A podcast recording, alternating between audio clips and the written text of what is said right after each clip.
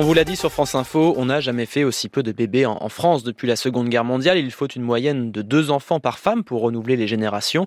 On est à 1,68 selon le, taux de natalité. ceci dit, la France est en bonne position par rapport à ses voisins. Dans le club des correspondants, on vous emmène en Italie. Bruno Duvic, vous êtes à Rome pour France Info. Les chiffres de la natalité sont catastrophiques. Moins de 400 000 naissances. Les chiffres consolidés datent de 2022.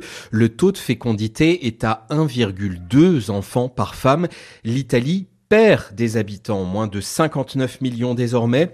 Il y a 10 ans, il y avait encore plus de 60 millions de personnes dans la botte et les projections sont pessimistes. Elles dessinent une hémorragie, quelques 5 millions de personnes en moins d'ici à 2050, comme si Rome et Milan disparaissaient de la carte.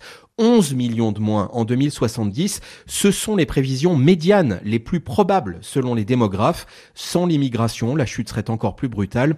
Une naissance sur cinq l'an dernier était le fait d'une maman non italienne. Et pourquoi cette hémorragie alors? Alors d'abord, il y a un phénomène mécanique. Le premier hiver démographique italien date des années 90. Faites le calcul, une trentaine d'années. C'est la génération aujourd'hui en âge de procréer qui est donc moins nombreuse que ses devancières. Ensuite, il y a des facteurs que l'on retrouve probablement en France et que détaille la démographe Maria Rita Testa. Elle est professeure associée à la Louis à Rome. La préoccupation L'inquiétude pour l'environnement, l'angoisse suscitée par les guerres en cours et par l'après-pandémie font que les nouvelles générations décident toujours plus de ne pas fonder de famille. Être parent n'est qu'une option parmi beaucoup d'autres. Et l'âge moyen des femmes italiennes à leur premier enfant est d'un peu plus de 32 ans. Et Bruno, qu'est-ce qui est fait pour euh, relancer les naissances? Rien à la mesure du déclin que l'on vient de décrire. Pour l'instant, les mesures prises au fil des années, une allocation familiale universelle depuis trois ans en particulier, n'ont pas d'effet. Les démographes insistent sur l'investissement dans les crèches et dans l'emploi féminin qui permettrait de consolider l'équilibre économique des familles. L'Italie est en queue de peloton européen pour l'emploi des femmes. Une maman sur cinq quitte le monde du travail après avoir donné la vie. Et alors, quelles sont les conséquences de cette euh, courbe de la natalité en Berne? Eh bien, un pays de vieux, alors en soi ce n'est pas un drame, si ce n'est que cela fragilise le modèle social. Il n'y aura plus qu'un cotisant pour un retraité dans une quinzaine d'années en Italie. On approche d'un stade critique, dit le président de l'Institut de sécurité sociale. Merci Bruno Duvic de l'Italie. On pousse vers l'Est et on arrive en Russie, où vous vous trouvez, Sylvain Tronchet, correspondant de France Info à Moscou. La situation n'est pas plus reluisante de votre côté et ça fait plus de 30 ans que ça dure. Si la France s'inquiète de voir sa natalité baisser, la Russie, elle, est au-delà de l'inquiétude. Le pays perd des habitants au rythme de 7 à 800 000 par an.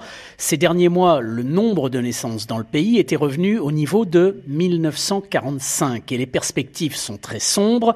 D'après les Nations Unies, la population russe, actuellement 146 millions d'habitants, pourrait chuter à 120 millions en 2050. Même le très officiel organisme de statistiques Rostat émet des prévisions à peine plus optimistes.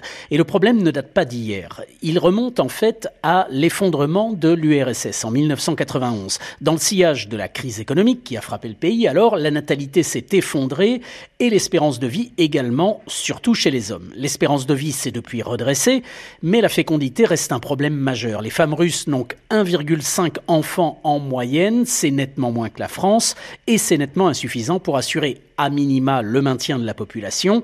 Si la tendance se poursuit, à la fin de ce siècle, la Russie comptera à peu près autant d'habitants qu'à la fin de l'époque tsariste. Est-ce que le pouvoir russe tente lui aussi d'enrayer cette tendance? Oui, on peut même dire que c'est une obsession chez Vladimir Poutine, qui lit régulièrement dans ses discours le destin du pays à sa capacité à redresser sa démographie. Dès son arrivée au pouvoir en 2000, le chef du Kremlin a lancé une politique nataliste. Il y a eu plusieurs plans avec des incitations financières, des facilités pour les familles. Elles ont eu un effet aux alentours de 2010-2012, mais depuis 2014, la natalité est repartie à la baisse. Vladimir Poutine a beau dire nos grands-mères avaient 7 ou 8 enfants, ravivons ces merveilleuses traditions, cela n'a pas d'impact aujourd'hui sur le comportement des Russes. À cela s'ajoutent d'autres facteurs conjoncturels. L'épidémie de Covid a probablement fait un million de morts en Russie. La guerre a fait fuir des centaines de milliers d'hommes fuyant la mobilisation, sans compter les morts au combat, dont le chiffre est incertain. Le contexte de morosité et d'incertitude dans le pays n'aide certainement pas la natalité à repartir non plus. Bref, la Russie est face à un immense défi et elle n'a pour l'instant pas la solution pour le relever. On passe chez vos voisins, Sylvain. La Chine, désormais dépassée par l'Inde, pays le plus peuplé du monde depuis l'an dernier. Les chiffres de la démographie viennent d'être dévoilés aujourd'hui, Sébastien Berriot en Chine, et la tendance à la baisse se confirme. Déjà en 2022, la Chine avait perdu 850 000 habitants. C'était une première depuis 1960. Cette fois, la baisse est beaucoup plus importante, moins 2 millions, conséquence directe du comportement social des jeunes Chinois qui est en pleine évolution, comme en témoigne Husine, étudiante de 23 ans qui prépare son doctorat à Pékin. Autrefois, la conception traditionnelle de la famille chinoise voulait que le fait d'avoir beaucoup d'enfants soit un signe de bonne fortune. Aujourd'hui, les jeunes se demandent davantage ils peuvent créer de bonnes conditions de vie pour leurs enfants. Par ailleurs, le fait d'avoir un enfant ne doit pas affecter ma propre vie. Si c'était le cas, je n'en voudrais pas.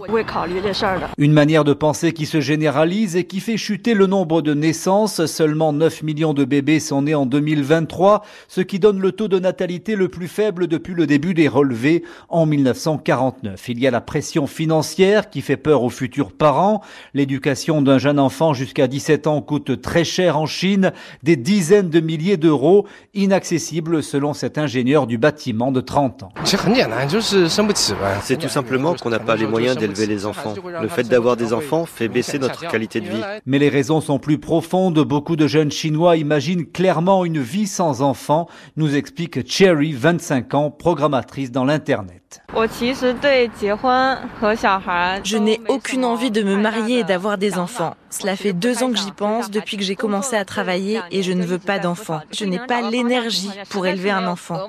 Je veux juste profiter de la vie. Les autorités nationales et locales multiplient les mesures incitatives comme la possibilité d'aller jusqu'à trois enfants, des congés maternité plus longs ou encore dans certaines provinces des frais de scolarité partiellement pris en charge. Mais cela reste sans effet. Un défi très sérieux pour l'économie chinoise déjà en difficulté et qui risque de ne plus pouvoir s'appuyer sur sa jeune main-d'œuvre pour assurer une bonne croissance. Sébastien Berriot à Pékin dans le club des correspondants de France Info.